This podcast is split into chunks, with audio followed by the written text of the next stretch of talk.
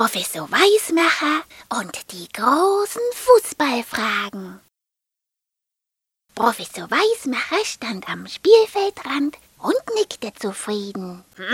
Gut, so, Hundling, jetzt wird der Stürmer gleich mit dem Ball schießen und dann rennst du los.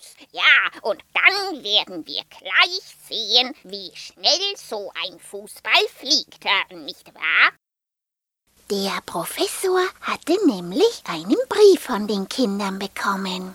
Und darin wollten sie wissen, wie schnell fliegt ein Fußball? Wie schnell ein Fußball fliegt. Und darum war der Professor gleich mit seinem Assistenten Hundling zu den großen Fußballspielen gefahren. Dort spielten gerade die besten Spieler der Welt. Da flogen die Fußbälle sicher besonders schnell. Und so stand der Professor jetzt am Spielfeldrand. Und Hundling scharrte mit den Flitzschuhen ungeduldig auf dem Boden. Wann schießen Stürmer endlich mit Ball? Bellte er. Das war Hundekinesisch, weil Hundling ja aus China kam und es hieß: Wann schießt der Stürmer denn endlich mit dem Ball?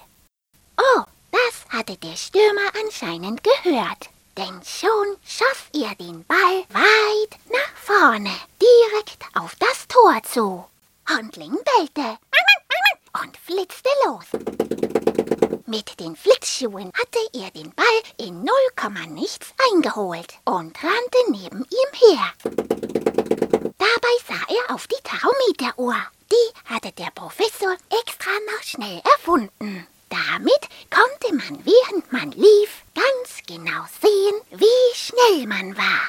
Und weil Hundling ja neben dem Ball herrannte, zeigte die Tachometeruhr ganz genau an, wie schnell der Ball flog.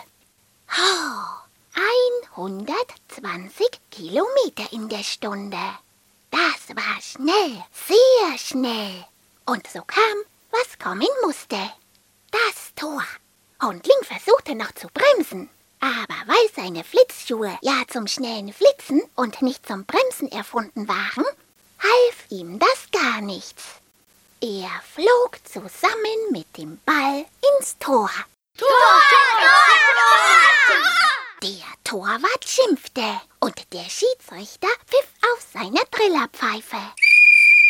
Halt, halt! Das Tor geht nicht. Ablenkung des Torwarts durch einen falschen Hund. Das ist gegen die Regeln. Ja, so etwas hat es ja seit 1863 noch nicht gegeben.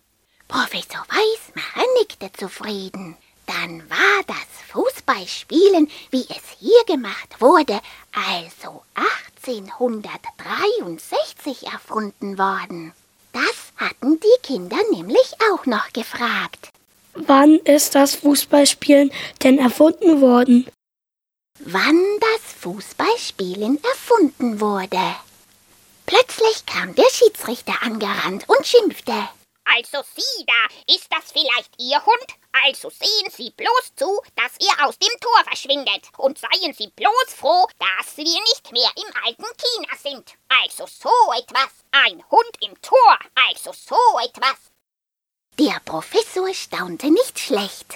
Dann hatten die alten Chinesen schon vor 2000 Jahren so etwas Ähnliches wie Fußball gespielt. Ja, und das wollte er sich doch gleich einmal selber ansehen. Und schon rief er Hundling. Komm schnell, Hundling.